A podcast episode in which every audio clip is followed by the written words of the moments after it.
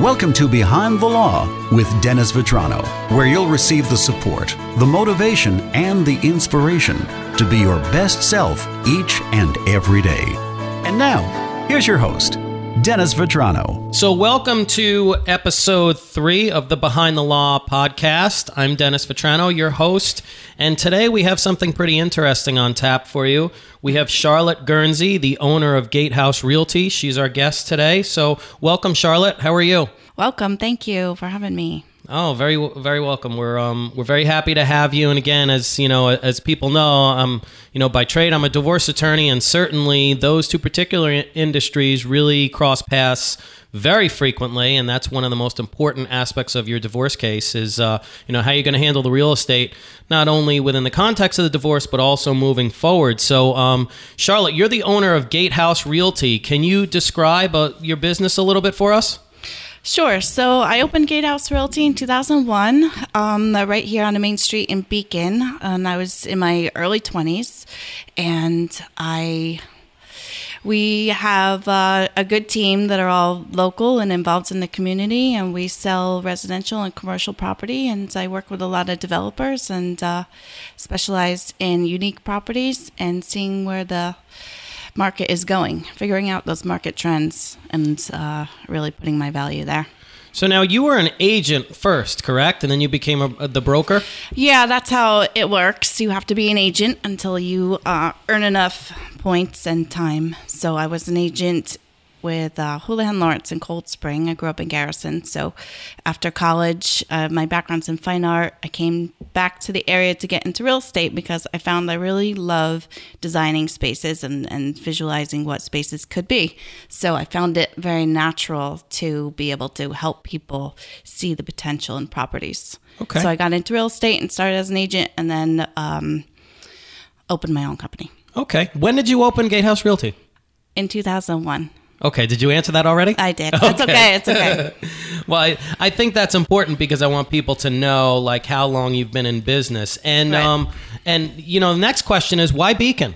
Why did you decide to start in Beacon? Well, so I, like I said, I was pretty young. I got into real estate right after college in '98, and as I was taking one of my clients around, he was an investor client. I was showing multi units. He said to me, "Make sure your first property that you buy is a multi unit." He said, "If your first property is a single family house, you'll never get ahead. You'll always be paying that mortgage. But if you start with a multi-family." You will always have someone else paying your mortgage and then you go from there. You always have something else paying for your property. And that was a, a really enlightening moment for me. So at that point, I was living with my parents in Garrison, and it just hit me that, you know, Beacon, which is just the next town up, is the land of opportunity. It's been downtrodden for decades. Everybody kind of looked over it. And, uh, artist friends have been living there for years now. I actually took painting classes in Beacon when I was in high school, so I was familiar with the the properties there and and the whole scene going on. So I said to myself, I need to buy the biggest and best location for commercial multi-use property I can get my hands on. So I started uh, I started pounding the pavement. I started just walking around up and down Main Street, and then one day this old crotchety guy comes up to me and says, "You're looking for a building, aren't you?" he Wow. probably he probably saw me a few times with him. that's that's that's opportunity knocks, huh? So I said, uh, "Yeah, actually, I am." He said, "You're gonna want to talk to Walsh. They're thinking of selling."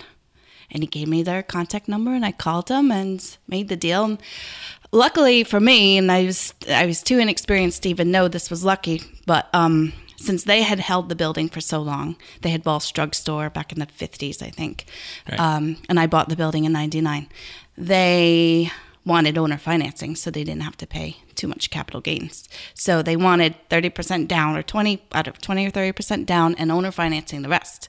Lucky for me because I wouldn't have qualified for Wow. any kind of mortgage being kind of new to real estate myself and not having but I had saved up money. It was always good with my own money and creating businesses and selling my paintings. So I had saved up a good amount of money by then, but I really didn't have the income to show that I could qualify for a loan. So it worked out. I was able to buy the building, had enough money to put down, owner financing, and then you know I'm here with this gigantic building, partly tenants, some of it vacant.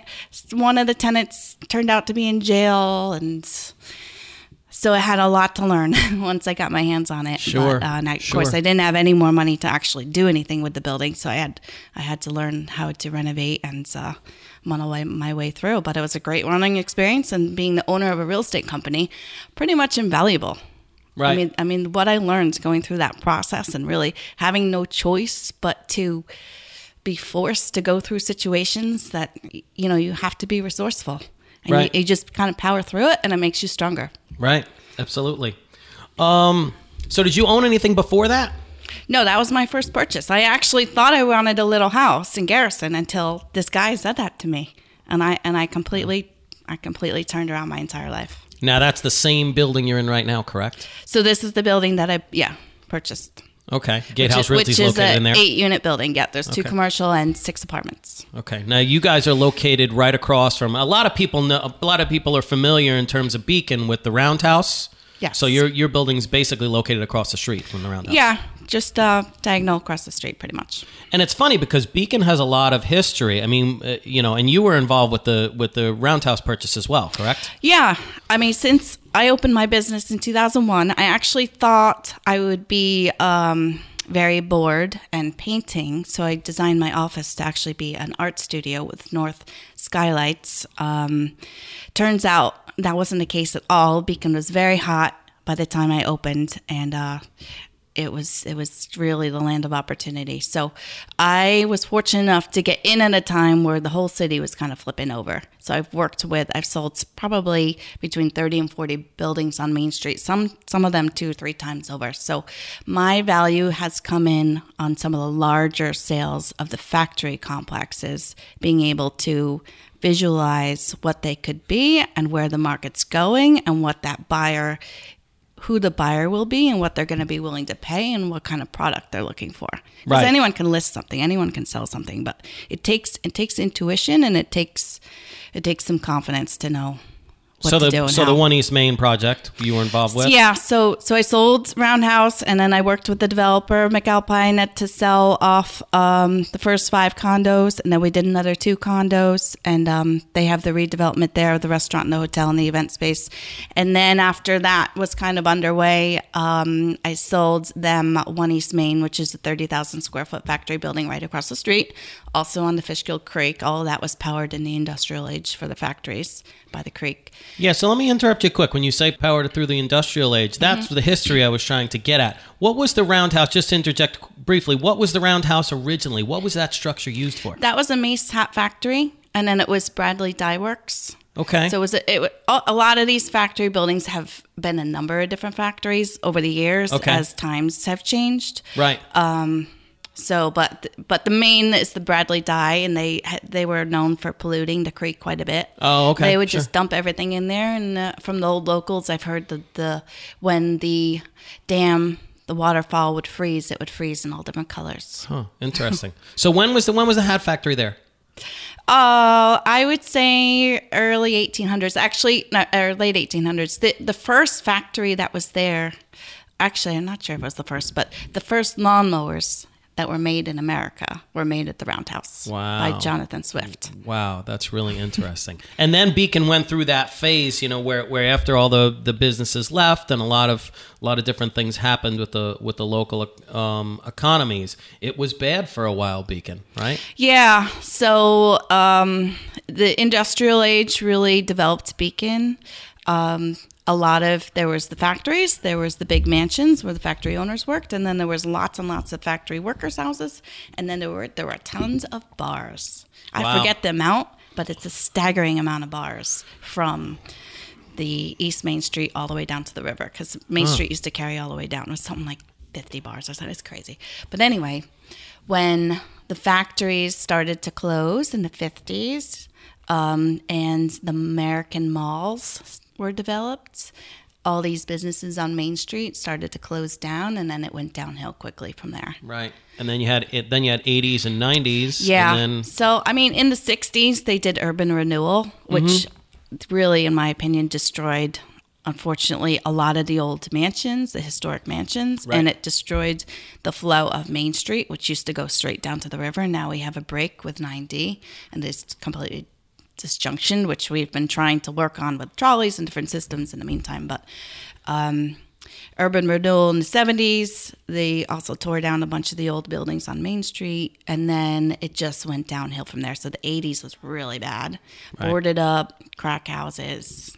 So what was it like when you came in? When you first came in? When you were So- thinking when you were walking that street as you described Yeah. it, and then you decided to build to to buy the building. What was it like then? So that would have been in the late 90s. Right. So in the 90s, I was, I was actually friends.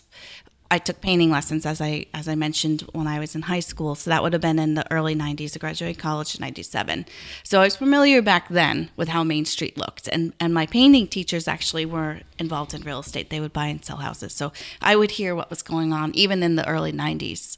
And uh, of course, um, they filmed Nobody's Fool back then. Oh, interesting. So and they filmed him at their house was part of it. So um, I And was the- always involved. With And the old police on. station was in a Seinfeld episode. That Yes. much. Listen, any any any Seinfeld references, believe me, mention them to me. I odds are I will know them. I've probably seen every single episode. Anyhow, sorry about that.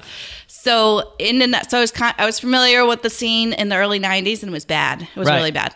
Um, by the late '90s, well, Ron Sauers had started, who's a um, a developer who's recent passed a couple of years ago, but um, he bought a few of the buildings on the east end of Main Street for I think a dollar. East End, meaning that's where the Roundhouse area Um, is, right? East End, Or meaning near end? near my office, right? Okay, on so the ra- on the bend, right near Roundhouse End. Okay, Yeah, as opposed to the train station end. One end's basically you know Sure. characterized by the train station end, and the other end is is, uh, Sure. is the Roundhouse. and back then the county was willing to give um, special mortgages for these buildings. Huh. So he he renovated the building and got people to live there. You know, beautiful apartments for a really good rent. So he was able to get people like teachers and stuff like that to live there. So slowly, one building after another started to go into small investors' hands, and that was the mid '90s. I sold my first house in Beacon, which was adorable little Wodenethe Estate gatehouse to a friend of mine, and that was in '98. Shortly after that, Dia announced they were coming, which they didn't Oh, open huh, in 2003. Right. And it was about that time that um, I met that guy that, to say buy commercial. So that's what Right. hit me. So the street in 90, 98, 99, when I started looking for my building, was still really bad. I mean, Beacon has a history of um, a lot of racial. Yeah, I mean, I think yeah, I mean, I think a lot of a lot of the cities have those sorts of things. Yeah, but, a lot of but the- anyhow, so so so late '90s, and you're It's changed, obviously, quite a Right. bit. So it was still boarded up where I was when I bought my building. It was the one side of the commercial was uh, boarded up with army sheets and gas masks in the windows. It was Army Navy store called the Warrior, and it was it was bad, but but that's when it was starting Yeah, to turn. I mean, so that's when you you kind of had to have vision back then to see the potential of what it could be. yes, absolutely. So I, I think we spoke about it a little before. How how do you get from now? You now you went to school at RISD, right? Right. Okay, so how do you get from painting to real estate? And I know you touched upon it a little bit before, but you know, what makes you think, okay, you're in school to be a painter, and then you decide, okay, now real estate? Because a lot of people, Well- for our listeners, will say, like, how do you get from one thing to the next? And I know you touched on it before, but Right. I'd like to hear a little bit more about that. Well, I was always very good at marketing my paintings, and I always felt like it's hard to make a living at painting. And I wanted Right. to have money because I felt like if you have money, you have freedom. And if I had freedom, I could paint what I wanted. So Huh, interesting. I felt like it wasn't enough to just paint. And I feel lazy if I'm not being productive. Right. So um, I actually fell into it because at the time I was still living in Rhode Island and my sister was being had just gotten a job in Boston. So and she was moving from Denver. So I went with them to go house hunting one day and I was like this is really easy this is really obvious of the six So you guys houses. went with a bro- went with We- a broker, yeah. and you got a chance to see what, it, yeah, what I was like, doing. okay, of the six houses today, this is what you should buy, and this is why, and this is really easy, and Right. it, and it, that's all it took. I'm like, I'm going home, and I'm going to become a real estate agent because real Huh. estate agents can make a lot of money. It there's a ninety 90 10 rule 90% 10% of the people make 90% of the money that's true in real estate Right. so if, if you're driven and you take it seriously you can do really well And let me tell you something. That's true of law as well. I've always Yeah. said as an attorney, and I think that's true of any successful profession, is that you- it's what it's whatever you make it. If you go to law Right. school, you get a law degree, you work very hard to get it. But I've seen lawyers making uh, you know less than anybody else out there, and I've seen lawyers that make more than anybody else out there. So so it really runs the gamut. That's interesting. Yeah. So so you decided to do real estate, and there's and listen, and, and it, you you say you say you always feel like you need to be productive, and I get the sense that when you say that, you mean financially productive, not just necessarily doing something out there that's just you know you can go out and you can I don't know what do whatever you have as a hobby, but that's not making money.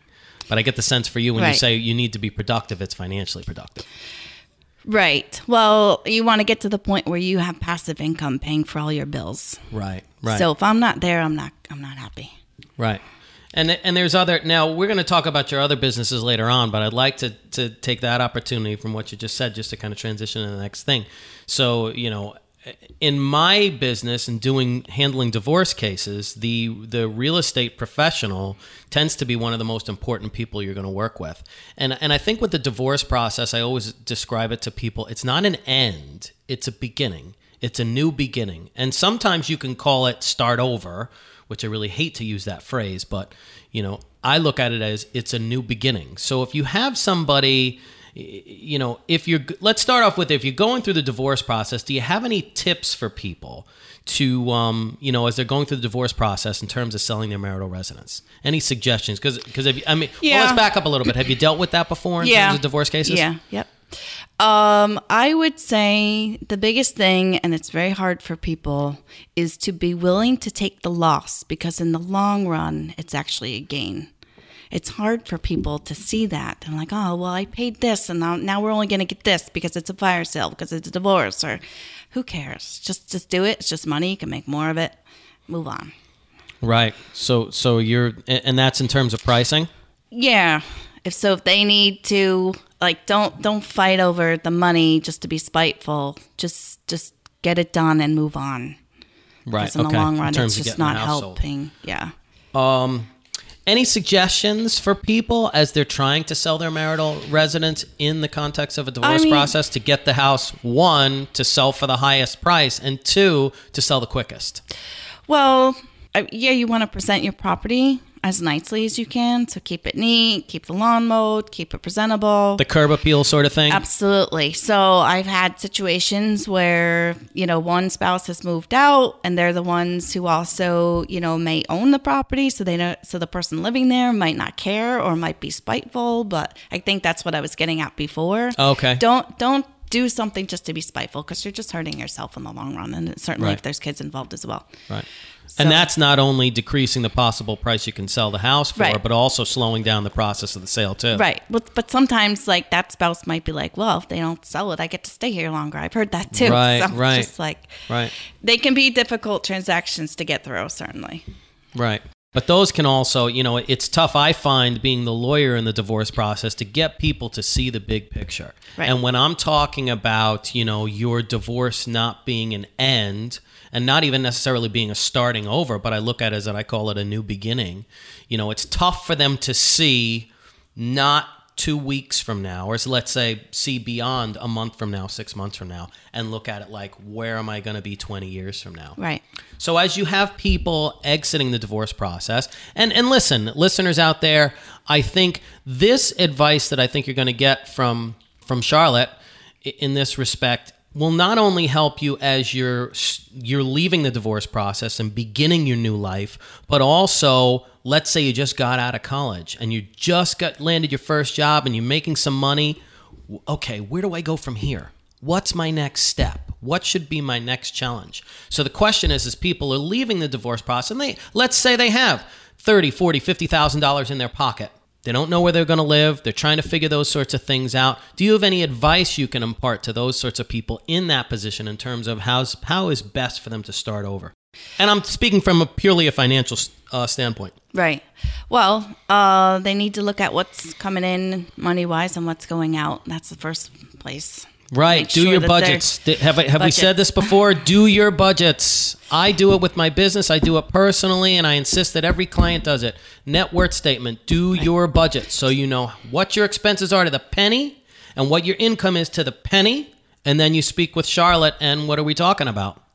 So once you know if you're living within your means, Right. and you have a budget for housing, you're either renting or you're buying, depending on if you have any money saved up. Even if you don't think you have much, it's a good idea to at least talk to someone. So if someone comes to me and says, you know, I'm renting now, but I want to buy, but I've got bad credit, I've got, I don't know how much to, I say, okay, first thing we're going to do is we're going to sit you down with a mortgage broker and they're going to go through your credit with you and they're going to go through how much money you have and what kind of programs are out there so you know how much you would need because some of the programs it's very little down even today so and they'll help if your credit is bad he's gonna he or she will tell you these are the steps to do so in a year from now when you're ready your credit's gonna be great or at least better so that's the first thing i would do is like set set some goals for yourself look at your budget be realistic and set some goals for yourself Okay. And how about, you know, I know you had mentioned earlier, and, and well, let me step back a little bit. I think the message there, and and I, it's something again I've discussed on my.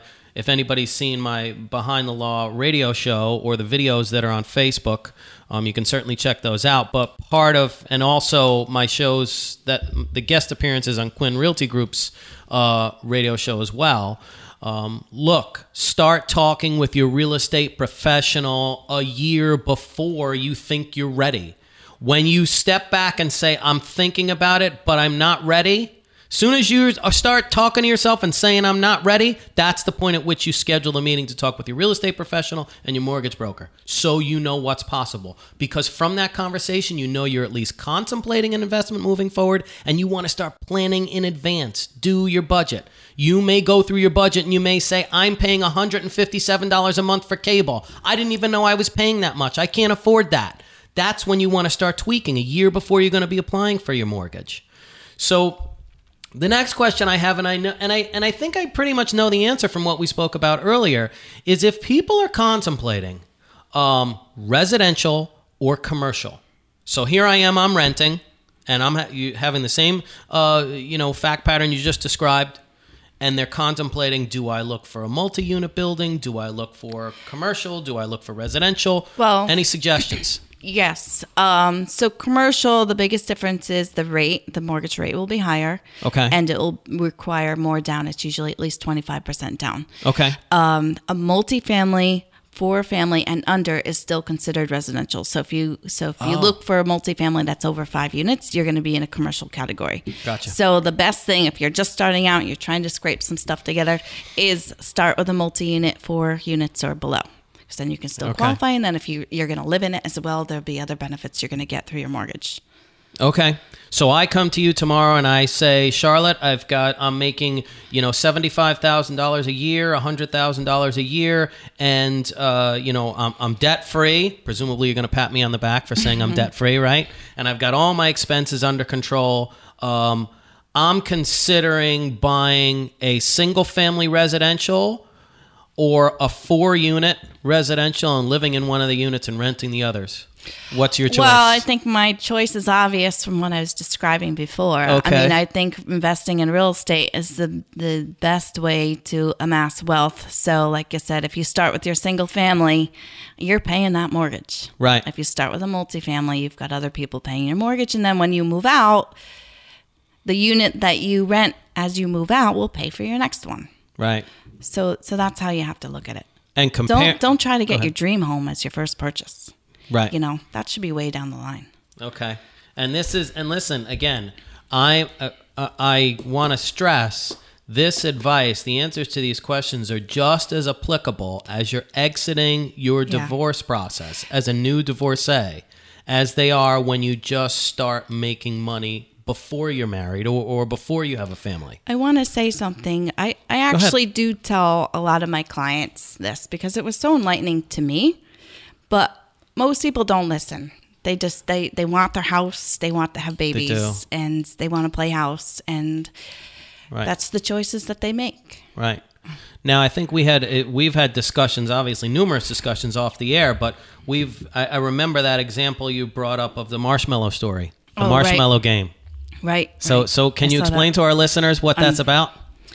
It's a emotional quota uh, test. They give a marshmallow to a toddler or a very young child, and they put it in front of them, sitting down, and they say, "Okay, you can either have this marshmallow now, or I'll be back in a few minutes, and you can have two marshmallows." So they secretly video while the adult leaves the room and they watch what the kid does. Some of the kids pop the marshmallow right in their mouth. Right. Some of the kids just sit there and stare at it. Some of the kids are like really good. Some of the kids pick up the marshmallow and take a nibble at the very bottom and then put it down. Right. but um, the point of the test is to see if you can delay your gratification.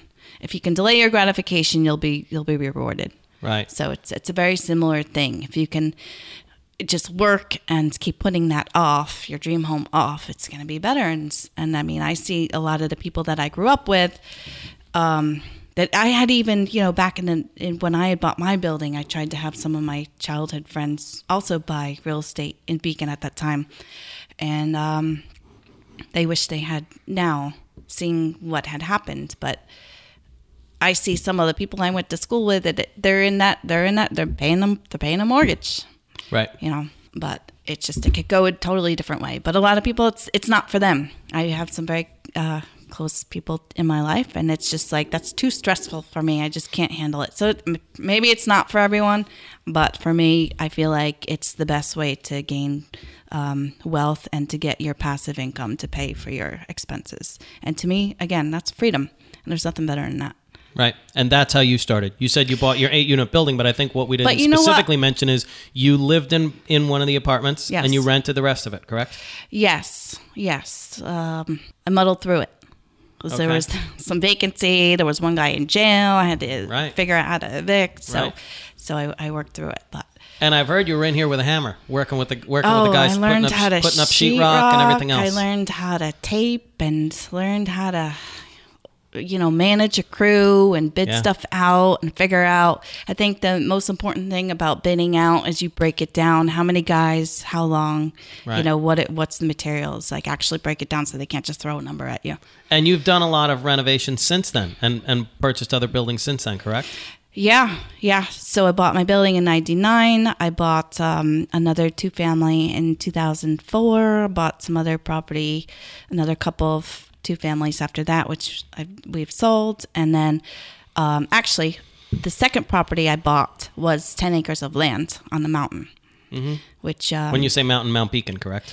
well, Lamb's Hill, it's to the left of Mount Beacon. Oh, But yeah, the Fishkill Ridge, which includes Mount Beacon, yes. And uh, that was the property that um, at the time I was living in my building, my real estate office was going really well. This is in 2003. And my accountant said to me, You need a write off. You got to buy a house. And I just like, I grew up on a mountain with a river view. And I'm like, I'm not used to buying, living, you know, living on Main Street's cool. But then I didn't really, I felt like I'm going to have a house. I, I need, I need something else. So Right. I, uh, there was this land on the on the market, been sitting on the market. I had told other buyers about it. They just kind of brushed it off, and then um, I had lunch with one of my mortgage guys I was uh, doing a lot of business with at the time, and he was like, "Yeah, we do lot loans, we do construction loans, no problem." He's very positive, Right. and uh, so I was like, "Oh, let me go check that out." And I went and walked it, and I was like, "This can't possibly."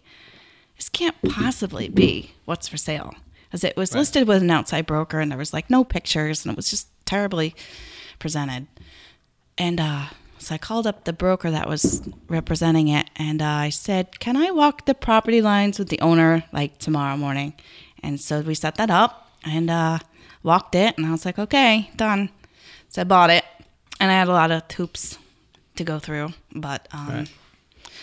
again, you buy a piece of property that people just kind of look over. They just don't see the potential in it, and that's Yeah. where you're going to get the big de- best deals. Well, and I think it's it's a matter of just kind of staying kind of offbeat when everybody's doing something. Maybe try to do when everybody's zigging. Maybe try to zag in terms of investing. And I see that in the real estate market. By the time the people that are kind of timid with the idea, they feel like, okay, everyone's doing it. I, I, I guess I should get into it. That's probably not the time to get into it. Right, right. Yeah, you kind of have to have the vision. So, so what I was getting at is, so you finished that project, and then you bought additional pieces of property, and I, and the point that I'm getting at is, who's the general contractor for virtually all of your projects? I always am. Yeah. Okay, so you line up all the all the the Yeah, subcontractors to imp- do the work and stuff like that. Work with the. Uh, it's you- important. a, a, I never had a whole lot of money. You know, I just kind of like figuring my way out, and it's one step to another. Right. So, and B, I like to have control of the situation. I know exactly what's going on and um, what each aspect of the job costs and entails and how to be done. So, so when you get each time you do something, you you get stronger and you build more knowledge, and it helps you in all the businesses that you run. And then, like for example, when I wanted to build a pool on the side of the cliff, and we call the pool companies, and they're like, "What? Are you kidding me? How about we build it over there in the yard?" No, that's not where it's going.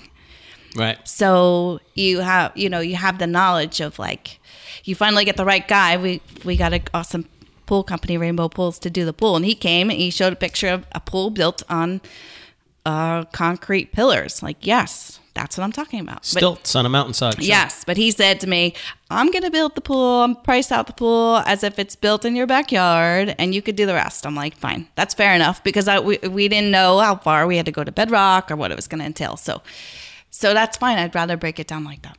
Right, right. So you're a real estate broker, owner of Gatehouse, own, owner of, of multiple properties, and general contractor and painter. And now, you know, what else have you added to your plate most recently? I want to hear what, what you're doing lately. So on this mountain property, we've been doing weddings. Since, Okay. Since, um, well, we had the first wedding in 2007. Okay. But we started the wedding venue called Lamb's Hill. Okay. and um, kind of just a low key, quiet, um, small, intimate venue. Very rustic. We have Icelandic horses and mini donkeys, and really, it's it's kind of like that property has been a canvas for me. So I can create. So we add Hobby vistas Farmer to that too? Sorry. Happy farmer. Ho- hobby Farmer. Hobby farmer. Yeah, yeah. Okay.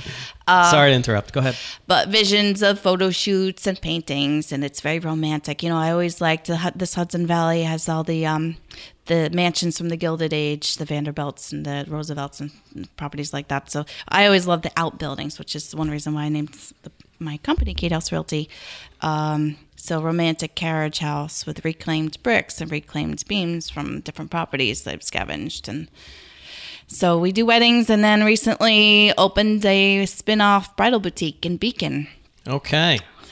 and it's been going great. Okay. Doing great. Excellent. Yeah. Excellent.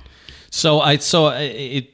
I mean, I can see that as almost a clear progression of, you know. Now we talked about your progression from painting to real estate. Now the the progression from painting to the wedding venue and the wedding dresses seems like a seems like a more logical progression. But but what get what what got you from the painting to the to the you know let's say fashion? Well, I just kind of fell into that to be honest. Okay. Uh, But you had an interest in it before yeah, that, no? well, I took I took fashion classes at RISD, so I always lo- loved the idea, anything really in the arts I was into. But I thought I was going to be creating when I sold the condos at One East Main Street, and I was selling, uh, I was showing one of the commercial condos to a, a potential client.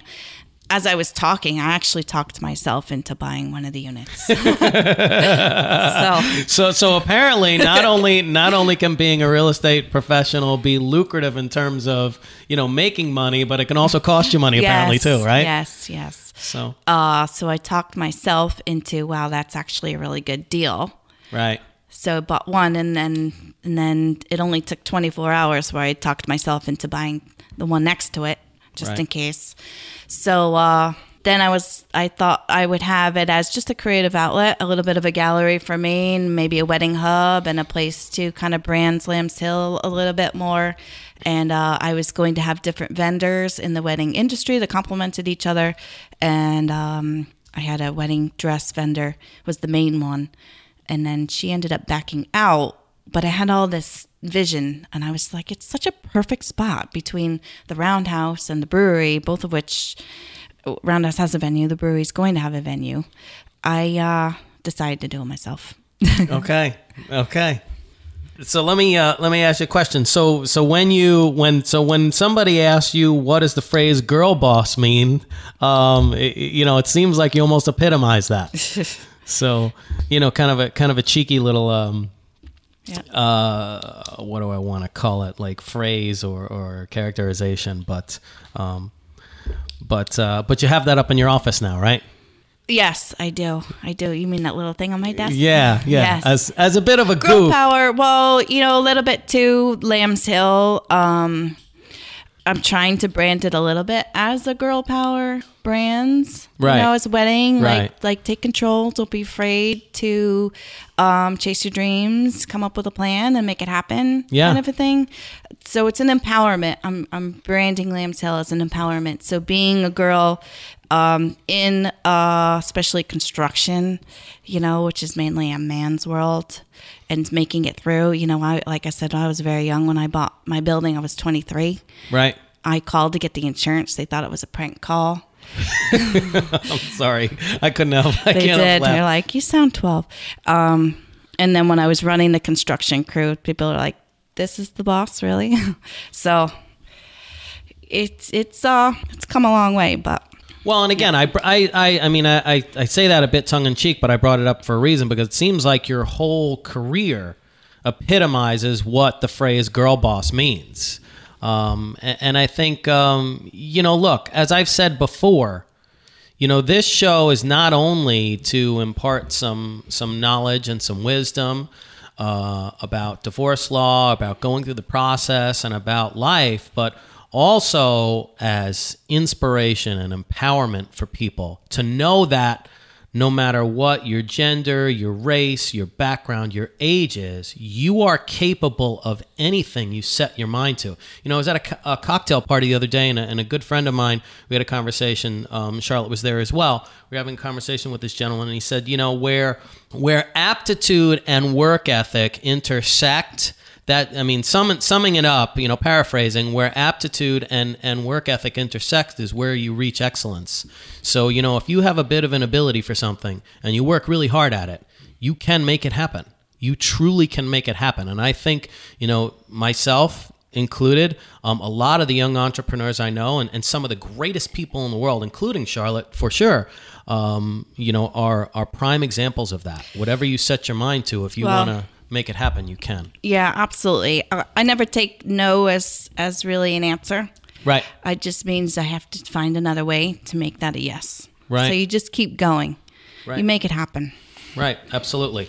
So, thank you, Charlotte, for being here today. Yeah. I think that uh, you know people gained a lot of valuable information from you, not only to inspire them to chase their dreams and to work hard to, to get to their goals, but also just in just starting out. How do you invest? You know, and even when you're starting your new beginning after your divorce, you know, how do you get your financial life started again? So. You know, why don't you tell our listeners the names of your businesses that we discussed today and how they can find you if they wanted to either buy a wedding dress or or book their or book their their dream event or or even if they were just looking for property, not only to invest but also to live. All right. Well, the real estate office is called Gatehouse Realty, and it's located at 492 Main Street. Okay. GatehouseRealty.com. You can find our phone number. Um, and our wedding business is called Lamb's Hill, and we have the bridal boutique shop, Lamb's Hill Bridal Boutique, at One East Main Street, Retail Three. Okay. You can give us a call there. Um, at 845-765-2900 or check our website out lambshillbridalboutique.com or lambshill.com is our venue site. Okay. So um, any of those places you can reach out to us and we can help you out one way or another. okay. Sounds great. Thanks so much. Great Thank to have you. you today, Charlotte. Okay, bye. Take care.